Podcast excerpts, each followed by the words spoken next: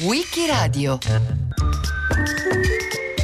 I 40 martiri di Gubbio raccontati da Angelo Bitti. Certamente la strage perpetrata dall'esercito tedesco il 22 giugno del 1944 a Gubbio eh, rappresenta una delle vicende più drammatiche che ha interessato non solo il territorio eh, del comune di Gubbio e dell'intera Umbria, ma anche dell'intera Italia. E non è il primo uh, di una vicenda drammatica, di una serie di vicende drammatiche che interessa uh, tutta la regione Umbria sin dal 1943. Eh, lo scoppio della guerra aveva visto per i primi tre anni eh, le zone dell'Italia centrale un po' esenti dalle violenze. Con lo sbarco alleato in Sicilia nel luglio del 1943 eh, la situazione precipita. Uh, gli alleati hanno il controllo delle basi aeree del Nord Africa, della Sicilia e della Sardegna e da lì fanno partire raid che colpiscono uh, i territori dell'Italia centro-meridionale pesantemente. Basti ricordare in Umbria il bombardamento dell'11 agosto del 1943 che provocherà circa mille vittime.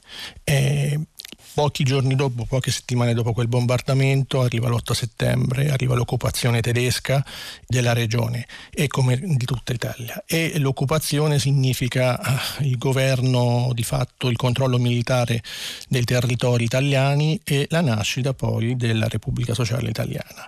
E parallelamente si sviluppa l'attività eh, partigiana che tende a contrastare la presenza tedesca e eh, la, la, presenza degli alleati fascisti della Repubblica Sociale. In questo contesto, in particolare in Umbria, mh, precocemente rispetto ad altre aree del nord Italia si sviluppa uh, la lotta partigiana.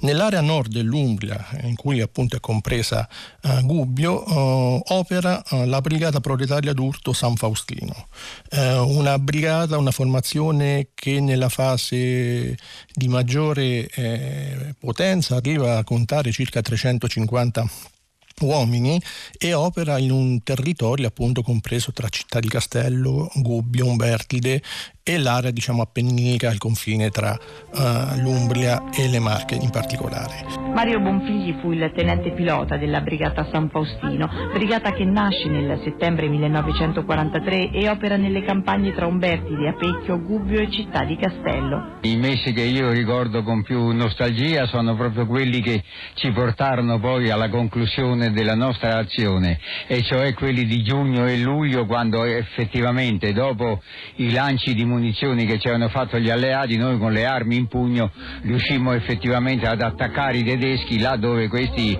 si erano rinserrati. La San Faustino è un'autentica scuola di democrazia, nasce eh, come banda guidata da un liberale, eh, Bonuccio Bonucci, viene eh, in seguito all'arresto di Bonucci, eh, comandata successivamente appunto da Mario Bonfigli, per giungere all'aprile eh, del 44 ad un avvicendamento ai comandi. Ora questo non è un, dire, un, avvicendamento automatico, ma è il risultato di un confronto democratico all'interno della banda. Questa formazione di orientamento liberale e comunista ehm, si rende eh, attiva, estremamente attiva, rompe le linee di comunicazioni, fa una serie di azioni e crea tra la fine del maggio del 1944 eh, e i primi di giugno un'area libera.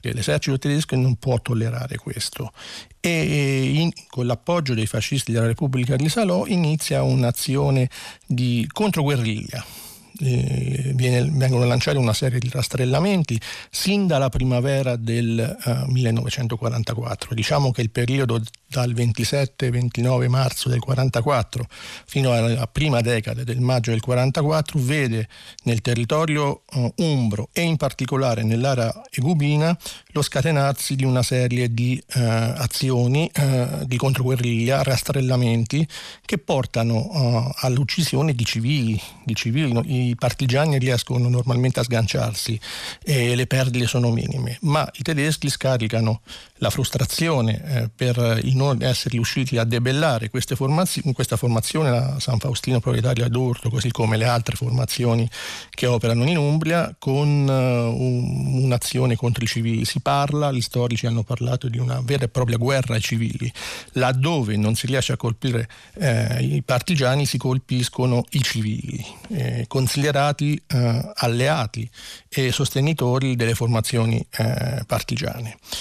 Questa azione di rastrellamenti della primavera del 44 provocano nell'area cubina almeno più di 150 morti e in questa fase quindi eh, già questo, territorio umbro e decubino, dicevamo in particolare, viene duramente colpito eh, da queste azioni.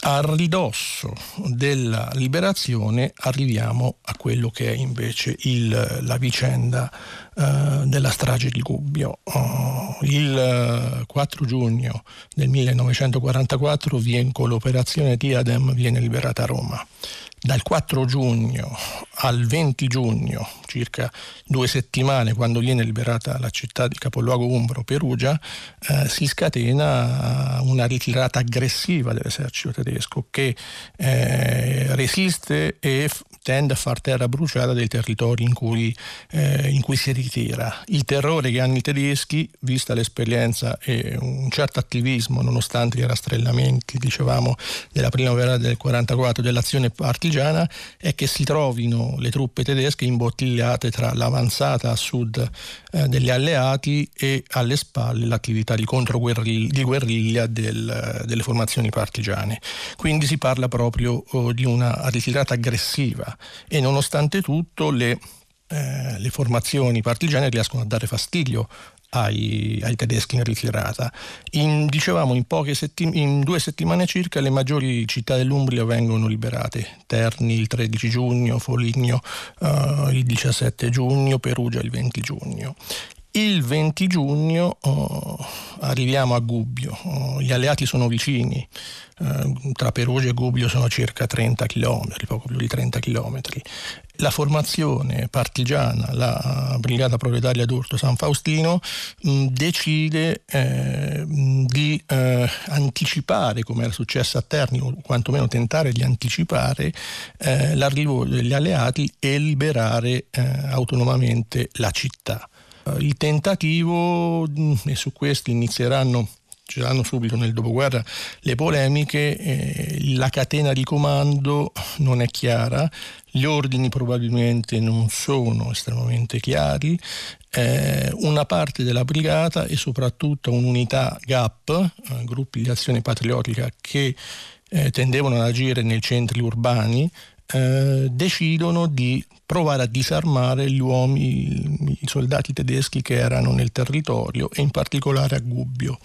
Si diceva che ci fosse eh, una frazione della città mocaiana dei soldati, come spesso avveniva, i soldati tedeschi che ra- razziavano oh, il territorio e si cerca di andare a, a dire, eh, provare a, a impedire questo e più in generale si cerca di far trovare agli alleati anche dei prigionieri fatti dai partigiani, dei prigionieri tedeschi, di disarmare cioè eh, dei soldati tedeschi. A questo punto questo gruppo uh, di pochi, di gap di 4-5 elementi, eh, scende, eh, arriva in città e eh, si trova a ridosso del centro cittadino presso oh, una via principale dove c'è un bar, il caffè Nafissi e qui incrociano, mentre stanno per entrare nel bar, incrociano due ufficiali tedeschi, eh, un tenente medico e un sottotenente. Le, le versioni, i tentativi di ricostruzione qui un po' divergono, mm, si pensa che abbiano tentato di disarmarli, il, eh, altre versioni dicono che sparano, i partigiani sparano immediatamente, fatto sta che eh, il tenente Kurt Staudacher eh, rimane freddato sul posto, cade freddato da alcuni colpi di revolver e eh, il eh, sottotenente Pfeiffer eh, viene ferito. Viene ferito oh, in modo abbastanza grave e nonostante le ferite riesce ad arrivare eh, a raggiungere, a uscire dal bar e a raggiungere alcuni eh, suoi commilitoni. immediatamente i tedeschi mh, mm, si calcolano che f- fossero circa i, militari tedeschi presenti in città circa 300 uh, appartenenti alla 114esima Jager Division, una divisione eh, di fanteria eh, da montagna, eh, cacciatori di montagna che si era costituita in Serbia uh, nel 1943 e che eh, aveva avuto uh, delle esperienze di controguerriglia proprio nell'area balcanica, quindi esperti eh, nella controguerriglia, che erano aggregati al 51 corpo uh, da montagna dell'esercito tedesco, uh, immediatamente, dicevamo, reagiscono e iniziano a sparare all'impazzata e con le armi più pesanti a cannoneggiare i palazzi, e l'area a nord di Gubbio, la montagna Monte Ingino immediatamente eh, viene lanciato un rastrellamento per le vie della città di Gubbio. Um, vengono uh, ra- uh, rastrellati un centinaio di persone e nella sera, siamo nel pomeriggio del 20, nel primo pomeriggio del 20 giugno, nella sera di quel giorno uh, vengono radunati presso le scuole elementari cittadine uh, almeno 100, circa 160 uh, eh, civili in prevalenza a uomini e, e, qui iniziano tra il 20 e il 21 di, giugno iniziano gli interrogatori. I tedeschi tentano di eh, far parlare questi rastrellati per cercare di risalire agli autori dell'azione.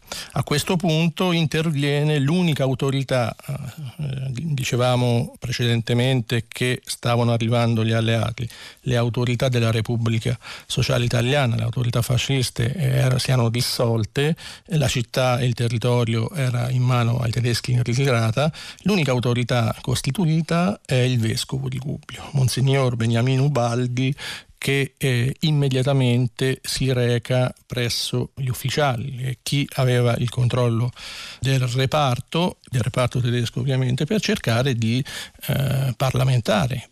La, il, quello che dice il vescovo oh, è che a, a fare l'azione, a realizzare l'azione, fossero stati dei eh, partigiani non italiani ma slavi. La presenza di mm, partigiani slavi era mh, mm, abbastanza diffusa nelle formazioni partigiane umbre. Monsignor Vescovo, verso le ore 9 del 21, preso con sé quale interprete il giovane Marionni Antonio, si recò dal comandante. Il vescovo ha detto, io sono qui per questo, lasciate quei poveri ostaggi poveri padri di famiglia, giovani, donne, eccetera, innocenti, prendete me, io sono qui per questo. A quel punto il capitano, quasi con un sorriso, disse, noi non possiamo fare una cosa del genere, ma se il vescovo tanto, ha tanto potere, imponga ai colpevoli di presentarsi. Ma presentarsi prima di domani, perché domani potrebbe essere troppo tardi. Il capitano non si fidò molto a quel punto di quello che avevo tradotto io. Allora chiamò uno, chiamò un altro militare, probabilmente sarà stato un attendente del, del capitano. Arriva questo, invece era, penso, un fascista italiano no? che eh, si era arruolato con l'esercito tedesco e il vescovo ha confermato a questo, questo attendente le cose che avevo detto io praticamente. Però non ricevette nessuna risposta in merito. E inizialmente l'ufficiale, che è un capitano, probabilmente le ricostruzioni successive ci parlano un, del capitano Bukmakowski sembra che creda alla, alla, versione del vescovo e rassicura il vescovo dicendo che non avrebbe tollerato altre azioni e che probabilmente la situazione si poteva stabilizzare in questo modo. Uh, fatto sta che eh, il giorno dopo, il 21 di giugno, continuano invece eh, gli arresti uh, e arriviamo all'alba del 22 di giugno del 1944 quando in questa scuola elementare dove da circa due giorni erano concentrati circa uh, dicevamo 160 uh, prigionieri, eh, dopo il pesante interrogatorio a cui eh, vengono sottoposti, vengono individuati 40 di questi ostaggi e vengono separati dal resto dei prigionieri. Quelli che sono esclusi da questi 40 vengono la mattina all'alba del 22 giugno, vengono costretti a uscire dalla scuola e in un campo nelle vicinanze a, a scavare una fossa. Dopodiché questi poveri eh, ostaggi pensano che sia riservata a loro, invece eh, vengono dire, eh, trasferiti di nuovo nella scuola e vengono invece portati sopra la fossa, legati, le testimonianze ci diranno eh, come bestie, eh, come dal sacrificio, oh, 40 civili, 38 eh, uomini e due donne. E vengono alle circa alle 6.30 della mattina del 22 giugno vengono mitragliati. Verso le, le 6, le 5 e tre quarti anzi. Sentivamo tanto a, a, urlare la gente che veniva dalla strada da di sopra, che veniva dalla via della Guastulia. Gli altri chiusi dentro casa non potevamo vedere chi era. C'era la zia Rita e la zia Orlanda, le sorelle del babbo. C'avevamo una, una finestrina, gli mancavano due mattoni su un muro alto di sopra e ci da vedere lassù, capito? Per, e vedevano questa gente, che, tutti inquadrati, che venivano oltre verso, verso il campo, verso la, il podere nostro. C'erano le, le Gigi, la madre e la figlia, gli dicevano eh, guarda che ci ammazzano da tutti. No, gli dicevano questi. No, dice impossibile, perché ci ammazzano? Non hanno fatto niente.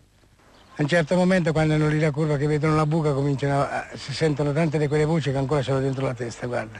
Sant'Ubaldo faccia la grazia, ci ammazzano da tutti, chi si buttava per terra, chi si cosava. Questi con i mitri spianati, l'hanno chiappati, l'hanno messi dentro intorno alla buca, l'hanno legati, è molto più le corde qui a casa. L'hanno legati, quelli dentro l'avevano lasciati sciolti. A un certo momento sente una raffica di mitra, la, la zia Rita, la, la strage provoca immediatamente eh, una grande eh, eh, disperazione per tutta la città.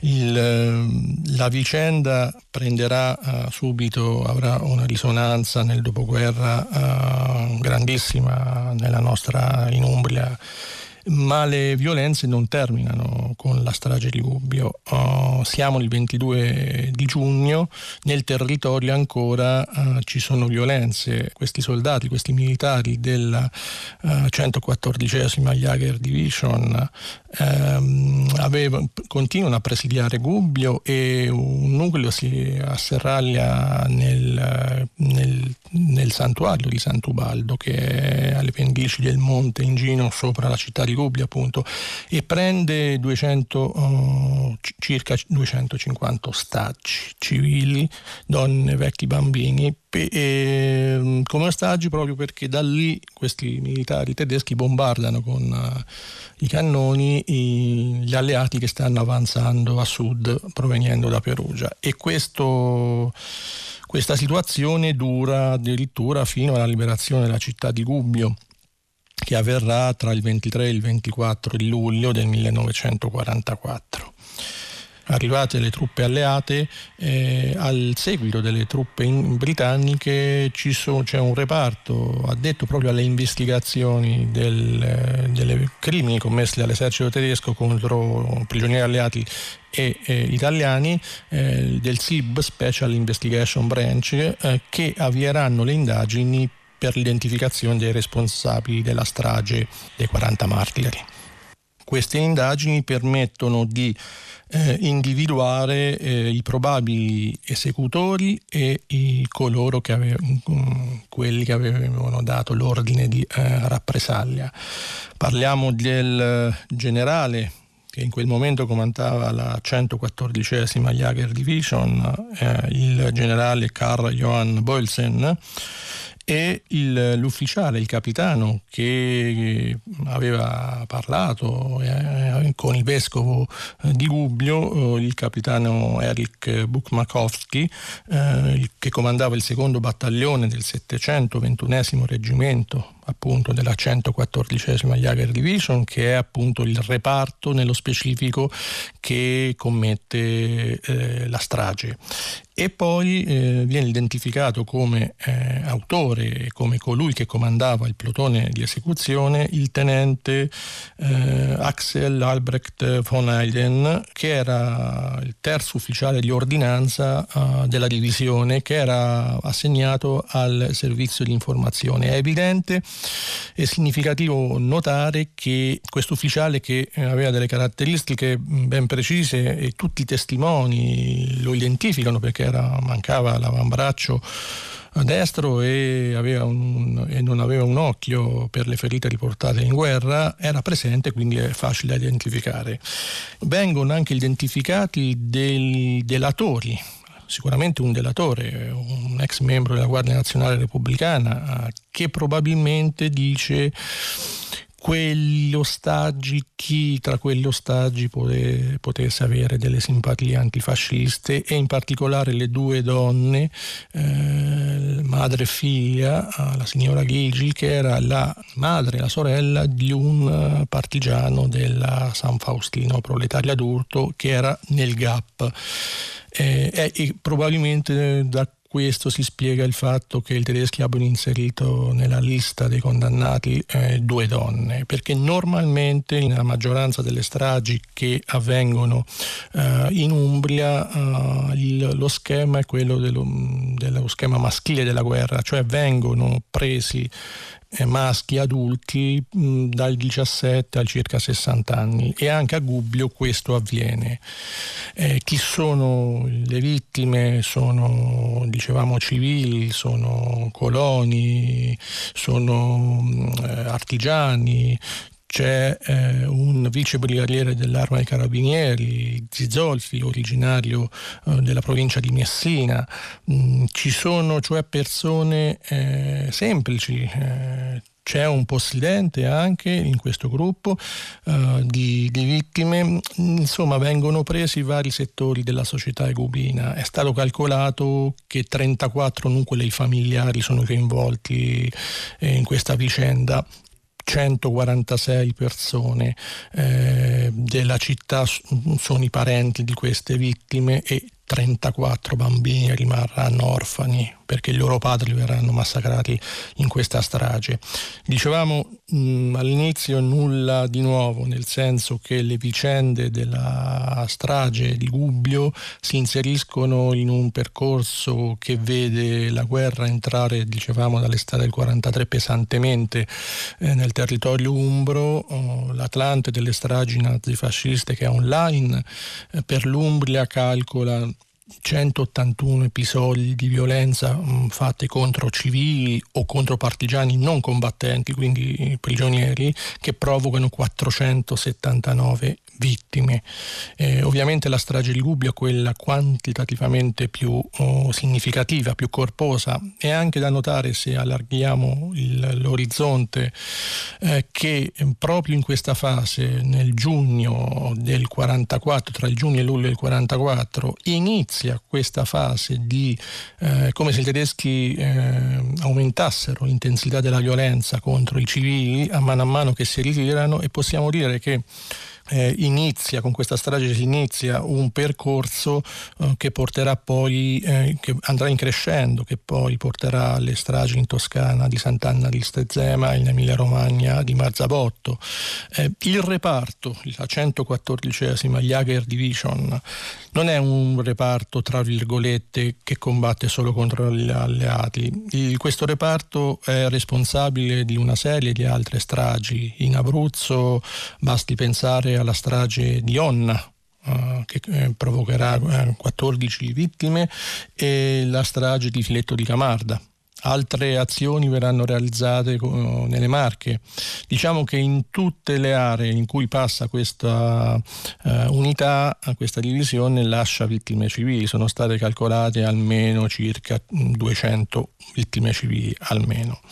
Eh, quello che succede dopo, dicevamo, è dopo la strage che segna profondamente la città, sarà il tentativo di ricercare le responsabilità e i responsabili. Come accade, come ormai è nota l'opinione pubblica, sia per quanto riguarda l'Umbria ma per l'Italia, eh, non verrà fatta giustizia. La vicenda eh, dopo le, le, investigazioni dei britannici, degli investigatori britannici, cadrà a livello di giustizia nell'oblio.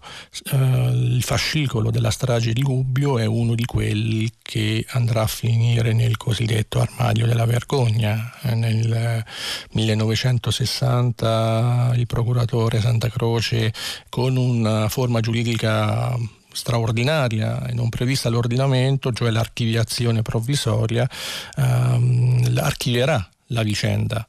E, e, tuttavia, prima, eh, appena qualche anno dopo, nel 1960, il figlio della signora che è una delle vittime, eh, avvierà, eh, farà una domanda alla procura di Stoccarda in Germania per cercare di identificare i responsabili. La procura tedesca di Stoccarda farà delle indagini, eh, identificherà il, gli ufficiali di cui parlavo prima, Bukmakowski, il capitano, eh, il generale Bölsen, eh, il, tenente eh, Helden, ma due di questi eh, erano già morti, il, eh, Bölsen nel 1960, Helden nel 1946, mentre Bukmakowski eh, viene interrogato, ma la procura di Stoccarda archivierà la vicenda giustificando sostanzialmente quello che era un'azione di rappresaglia, considerando tutta la popolazione cubina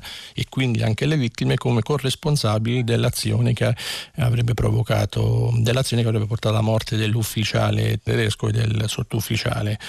La, la vicenda verrà riscoperta nel 1995 con le polemiche eh, legate al cosiddetto armadio della vergogna, il procuratore Intellisano farà, riaprirà le indagini e tuttavia queste indagini dopo sei anni non porteranno a nessun eh, risultato, verranno identificati altri ufficiali che probabilmente erano presenti che avevano agito eh, in questa dura rappresaglia, ad esempio eh, il capitano Rausch e Ritter, eh, che fino a questo momento erano rimasti un po' fuori dalla vicenda, ma non si riesce a identificare eh, le loro, addirittura le loro residenze e verrà archiviata in maniera definitiva questa vicenda dalla Procura Militare di Roma che era competente per il territorio dell'Umbria.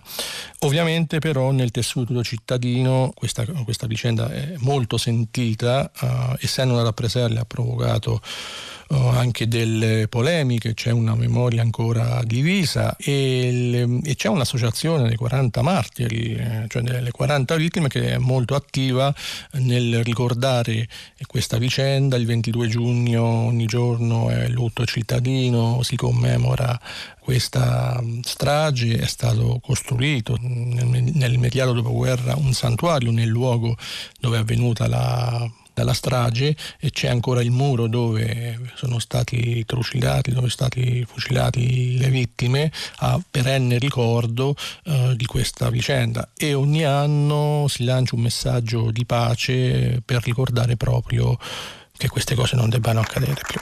Giovanni Francesco di anni 17. Felici Zerinda Gigi di anni 61. Gigi Miranda di anni 30. Di Sarelle Alessandro di anni 23.